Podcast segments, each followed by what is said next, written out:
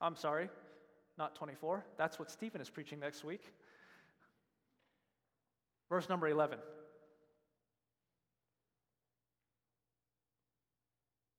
Luke chapter 15, verse number 11. Then he said, A certain man had two sons. And the younger of them said to his father, Father, give me the portion of goods that falls to me. So he divided to them his livelihood. And not many days after, the younger son gathered all together, journeyed to a far country, and there wasted his possessions with prodigal living. But when he had spent all, there arose a severe famine in that land, and he began to be in want.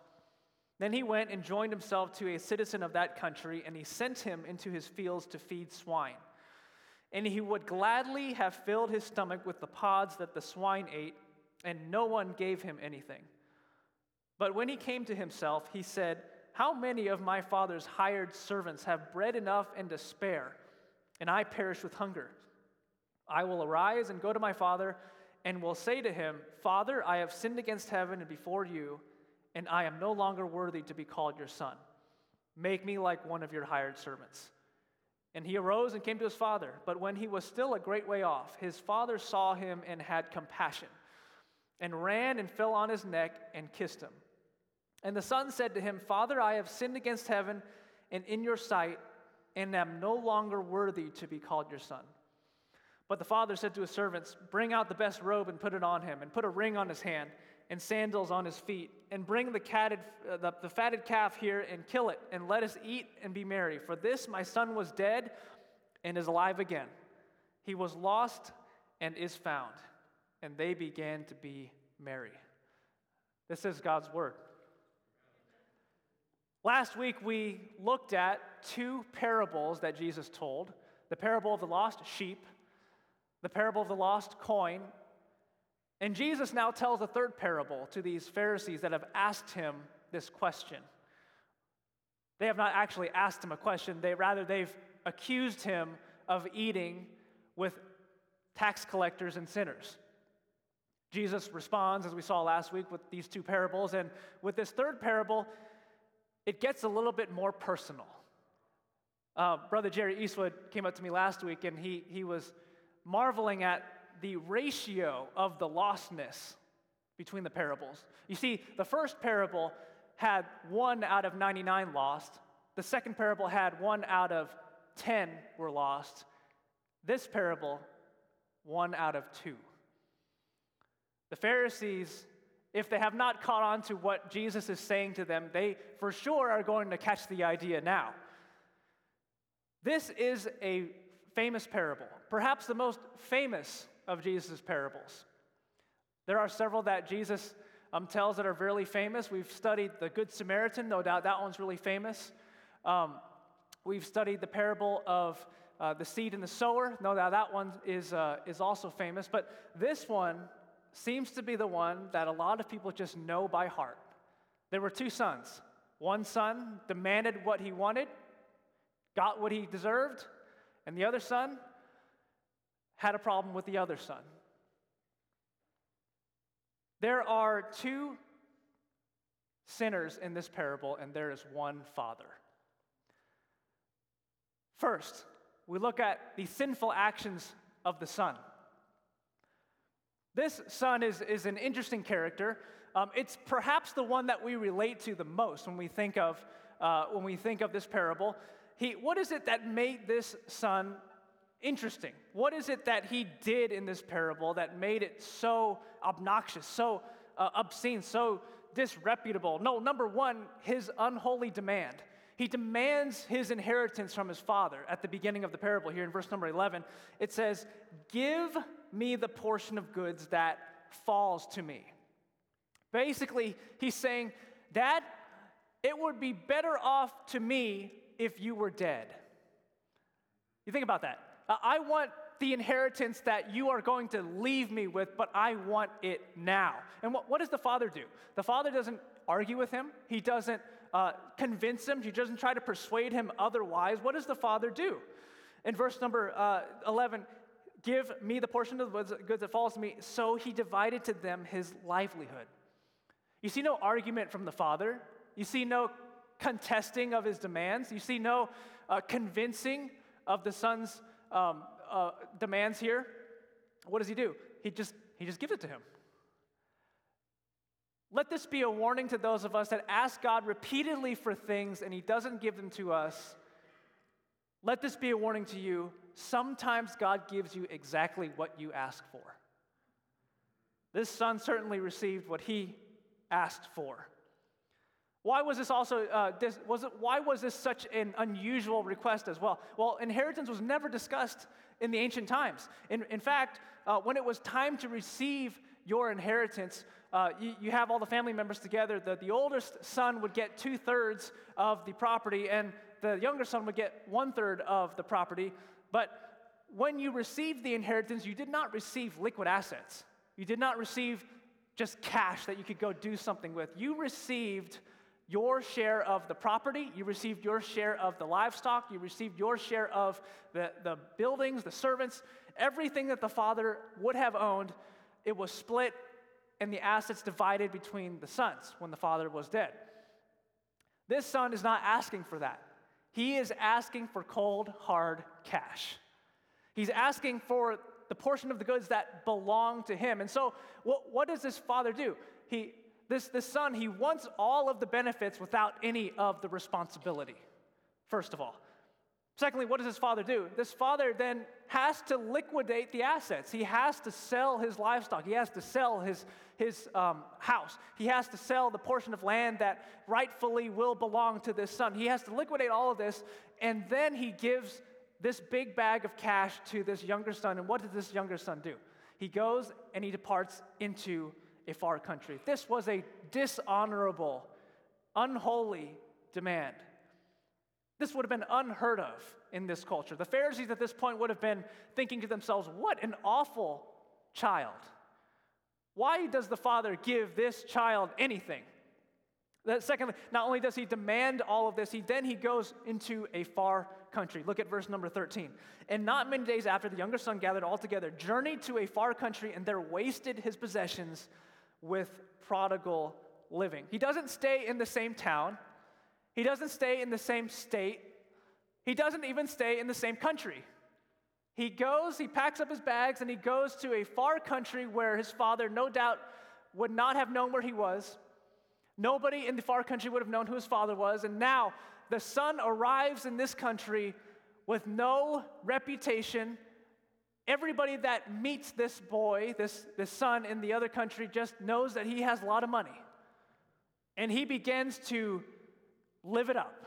He begins to uh, party. He begins to go out with these people that uh, no doubt we, that you would never be caught dead associating with the types of people that he would be associating with in this far country. He travels as far as possibly can to get away from his father, and he had no intention of ever seeing his father again.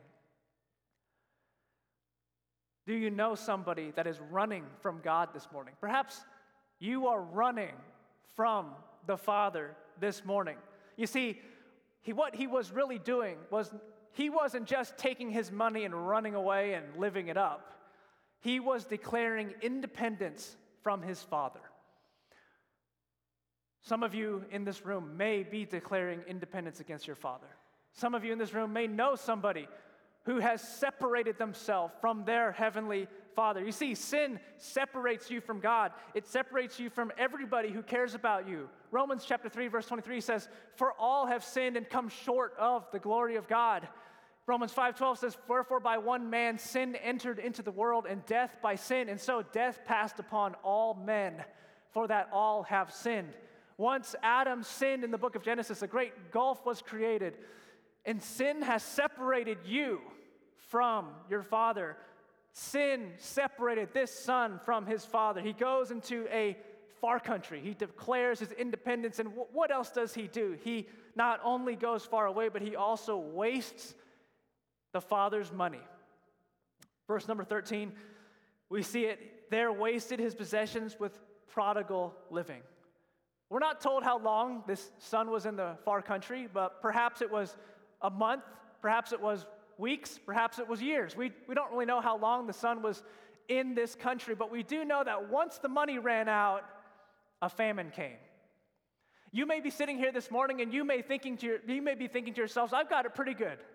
I, I go to church sometimes, but church is not really for me.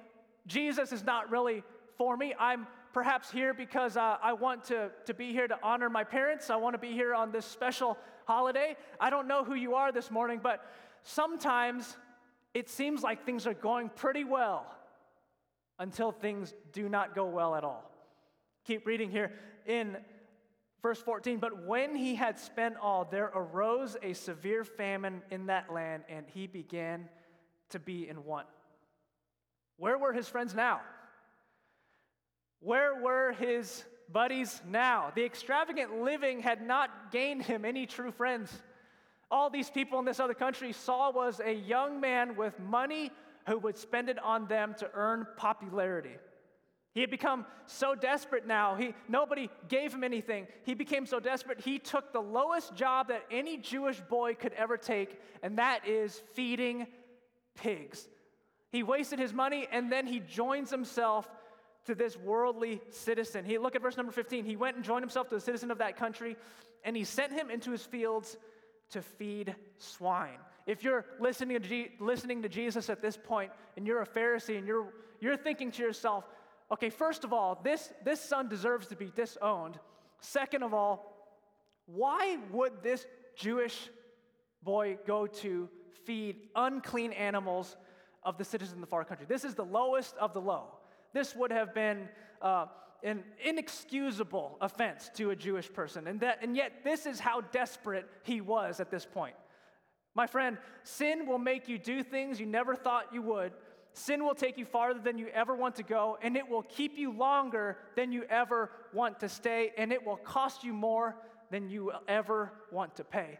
The prodigal son did not learn to be thankful for his father's belongings in his father's house. He did not learn to be thankful for his father's money while he was in the far country. He only learned that his father was good when he was in the pig pen. Are you in the pig pen this morning, my friend? Have you been running from God? You, you know, he, he comes and he have, he's having a good time, and Hebrews chapter 11, verse 25 says, There is pleasure in sin for a season. Sin is fun. If it weren't, we would not see so many people doing it. There's a whole lot of sinners out there. There may be a whole lot of sinners in here. You may have fun in your sin, but the book of Hebrews says there is a season. And you know, the funny thing about seasons is that seasons come and seasons go.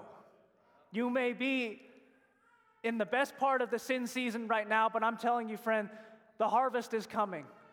The next season is coming. We were far from God. We, we wanted nothing to do with Him. We were all like this prodigal son at one point. We were all happy in our sinful season. But there came a time, and there came a time for this prodigal son when he came to himself. Verse number 17, he came to himself and said, How many of my father's hired servants have bread enough and to spare? And I perish with hunger. He said, The lowliest servants in my father's house have pantries stocked full, and they never go hungry, and they have a job and they have an income. And here I am, the son of this significant nobleman. And what am I doing here? My friend, what are you doing there?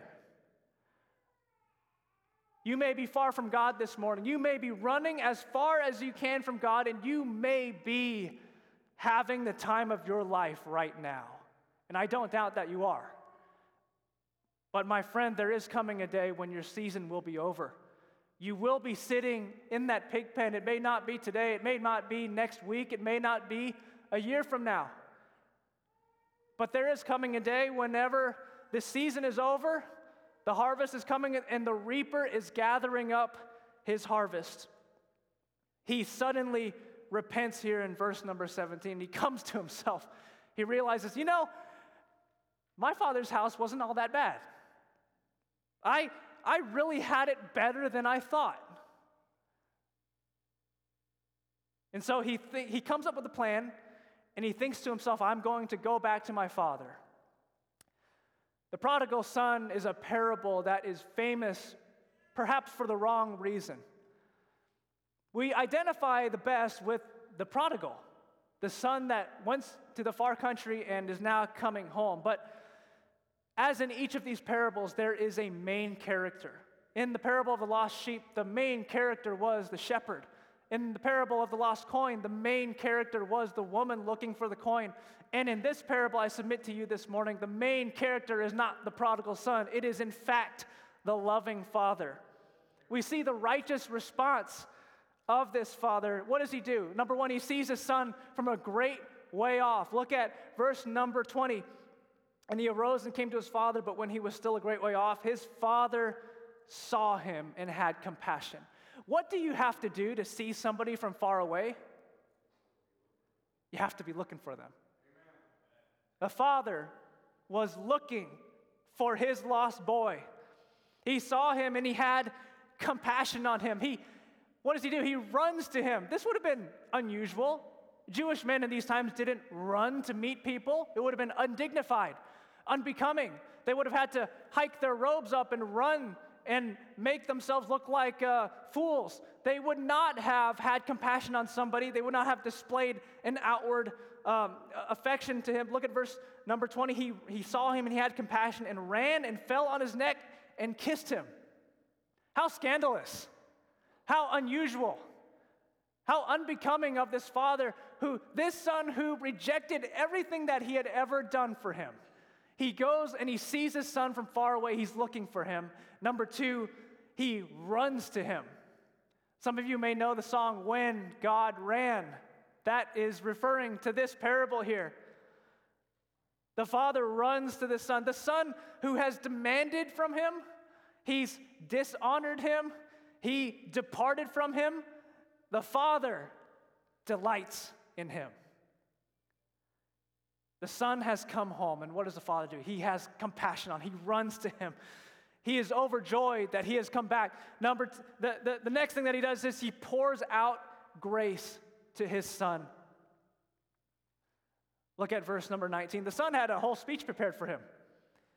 Uh, verse number 19, uh, verse uh, uh rather 18, I will rise, go to my father, and I will say to him, Father, I have sinned against heaven and before you, and I am no longer worthy to be called your son. Make me like one of your hired servants. And he arose and came to his father. But when he was still a great way off, his father saw him, had compassion, and ran and fell on his neck and kissed him. And the son said to him, Father, I have sinned against heaven and in your sight, and am no longer worthy to be called your son. But the father said to his servants, Bring out the best robe. The father, he doesn't even let him get through his speech. He, he still had one more line. He still had to say, Make me like one of your hired servants. And the father doesn't even let him get through this rehearsed speech. What does the father do? He pours out grace. He brings out the best robe for the son. He says, Bring out the best robe, put it on him. What was this robe? This robe would not have been just a robe he had laying around in the coat closet by the front door. This, no, he says, Bring forth the best robe. Go into my wardrobe. Dig through my best banquet clothing. Go into the farthest reaches of my closet and reach for the best robe in the entire house. And I want you to take that robe and I want you to put that on my son. The, the robes, it signifies the Father's righteousness. Isaiah 61, verse 10 says, I will greatly rejoice in the Lord. My soul shall be joyful in my God, for he has clothed me with the garments of salvation. He has covered me with the robe of his righteousness. This son who has sinned, he has spent so long away from home, spent all his father's money, and what does the father do? No, I am going to put the best clothing that I have on my son. Now, what else does he do? He, he brings a ring. He says, Put a ring on his finger. What is a ring in this time? Uh, this was a symbol of authority. The father is not just welcoming the son back into the family. What is he also doing? He's also giving him the power to act in his stead. He is giving him the power of attorney. If anything happened to the father, or if the father was away on a journey, the ring that the son wore gave him the authority to act on behalf of his father.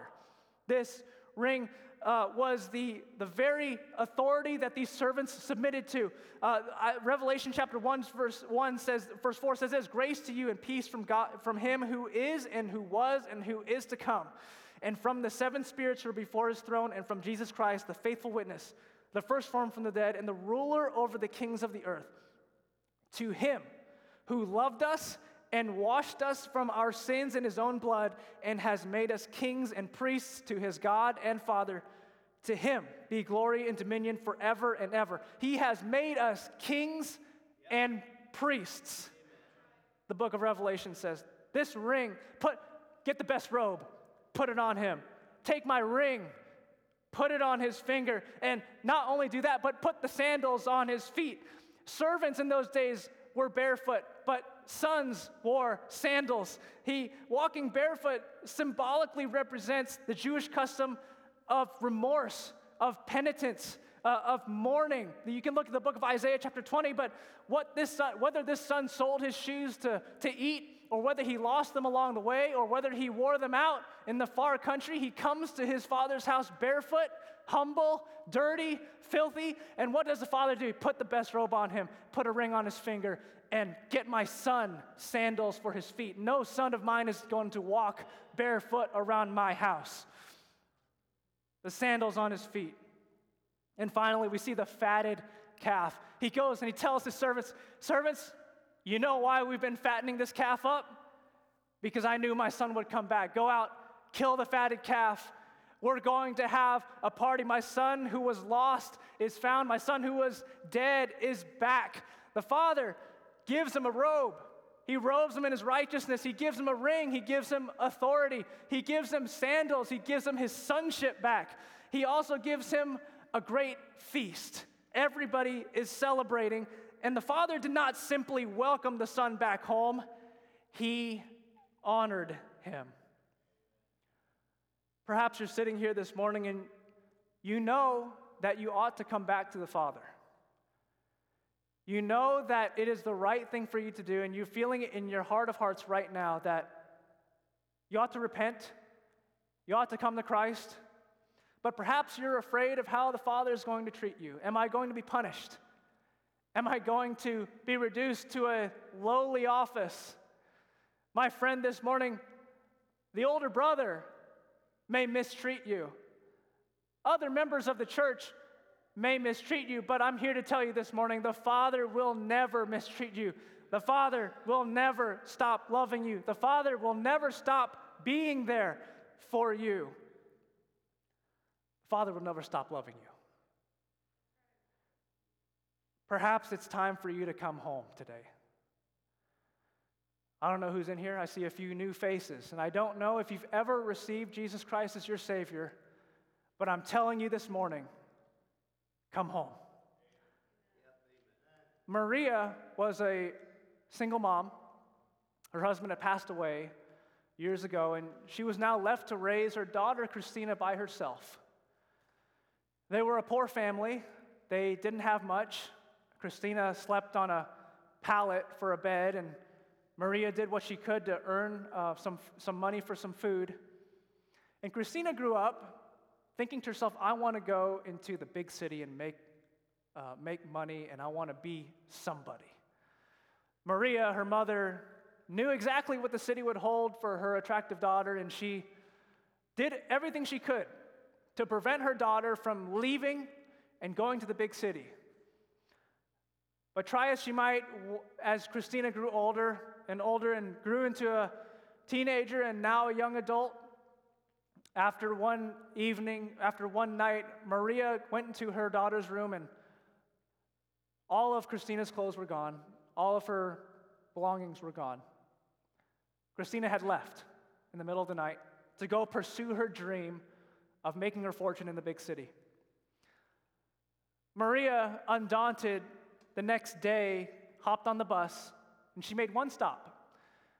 She went to the pharmacy uh, all of the money that she could afford, and she purchased pictures of herself. She took a picture of herself, and she had as many prints as she could developed at this pharmacy. They had the prints printed out, put it in an envelope, and she hopped on the bus and again took the bus to the big city. She got off in the big city and spent the entire day. She, fig- she tried to understand perhaps where her daughter had been. And she knows, she knew that this big city, there was only a few places where she knew her daughter would probably be. So she went to every bar, every nightclub, every hotel, every street corner that she could find. And she placed a picture of herself on the bar mirrors, in the bathroom mirrors, hotel lobbies, street corner, street poles, everywhere she could think that her daughter might see it, she placed a picture of herself. Eventually, she ran out of pictures and got on the bus and went back home and spent the night in prayer. Next couple of days, Christina wandered around in the big city. And after one morning, she stumbled out of a hotel room there. She had spent many nights in other rooms. And she stumbled down to the lobby and looked at the hotel lobby mirror and she saw a familiar face. Picture of her mother. She ran up to it and she snatched it up. By this time, Christina had been worn out. She had run out of money. She had run out of food. She had been desperate now to find money to get her next meal, and she was worn out. The light in her eye was gone, and her laugh was no longer there. And she sees this picture of her mother and she snatches it up, she, she looks at it, and she turns it around. And there was a note from her mom that said, Christina, whatever you've done, wherever you've been, it doesn't matter. I love you. Come home. All around this city, there are pictures of Jesus. There are steeples of churches all around this city. There are Christians all around this city. Pictures of Jesus. You interact with them perhaps each day, but you've never made Jesus your own. And the picture that Jesus is leaving for you this morning, the picture of him on the cross, this message that he wants you desperately to hear from me this morning. It doesn't matter where you've been or what you've done. I love you.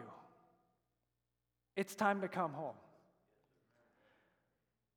The Father loves His Son. Let's go to the Lord in prayer today. Father, we come to you today. We're thankful that this final parable in this series of three, although we like to focus on the Son. As we are wont to do, we are tend to focus on ourselves. Lord, I pray today that we would turn our focus from the Son and turn our focus to the Father. Thank you, Lord, for saving each of us. We thank you, Lord, for the sacrifice that you made, and we thank you for the numerous messages that you've left for us throughout our lives and in this city. And I pray that if there is somebody here that does not know you as their Savior. They cannot truly claim you as their Father. That you would speak to them today, that, that little longing in their heart that is awakened this morning, that they would respond to it. That you would call them back into your sheepfold, that you would find them again on this string of coins, and that you would welcome them back into your household. If you're sitting here this morning with everybody head bowed and every eye closed, if you're sitting here this morning and you don't know. You're far away from home. You may be having the time of your life right now, but you're not home. You don't know Jesus as your Savior, but you'd like to know. I'm here to tell you this morning that there is a Savior even for you, no matter what you've done. If that is you this morning and you'd like to find out uh, how you can know for sure that Jesus is your Savior, would you, would you do me the honor of raising your hand this morning? If you're not sure this morning, if heaven is your home, Father, we come to you today. Lord, we are thankful again for this message. We're thankful for the parable of the prodigal son. We pray today that we would mimic this Father, that we would not be like these Pharisees who are questioning and accusing Jesus. Lord, we pray that you would speak to our hearts this morning and allow it to take root in our hearts. These things we ask in Jesus' name. If God spoke to your heart this morning as the piano plays right now, there's an altar here ready for you. If you are here and you're not sure that Jesus is your Savior, I invite you to come. There are men and there are women here that would be more than happy to show you the gospel. They would be more than happy to illustrate and teach you what it means to know for sure you have your sins forgiven and you have a home in heaven. Would you come this morning? Church, you're here this morning and perhaps you don't know, or whether you know, that you have not been acting like the Father. You have not been the image of the Father that Jesus would like you to be. If that's you this morning, would you take stock of your heart? Evaluate how you view the lost son.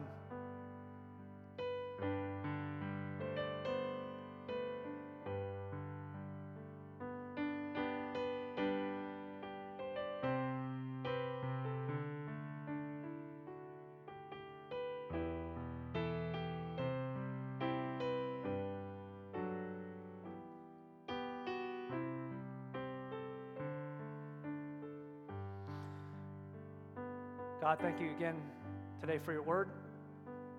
Thank you for this church. We ask that the parable of the prodigal son would have a new meaning to us as we focus on the main character, and that we would leave here today with a renewed vigor and a renewed burden for those who are lost. We love you, Lord. We ask for your blessing now in Jesus' name. Amen. We're going to see some things that are coming up now at River City Baptist Church. Happy Father's Day, and thanks for joining us as we take a look at some upcoming connection opportunities for you and your family here at River City Baptist Church. Vacation Bible School is one of the biggest events of the year for the kids of our church and our community. And this year will be no exception as we prepare now for an incredible week. Each night is action packed with exciting activities and challenging lessons from God's Word.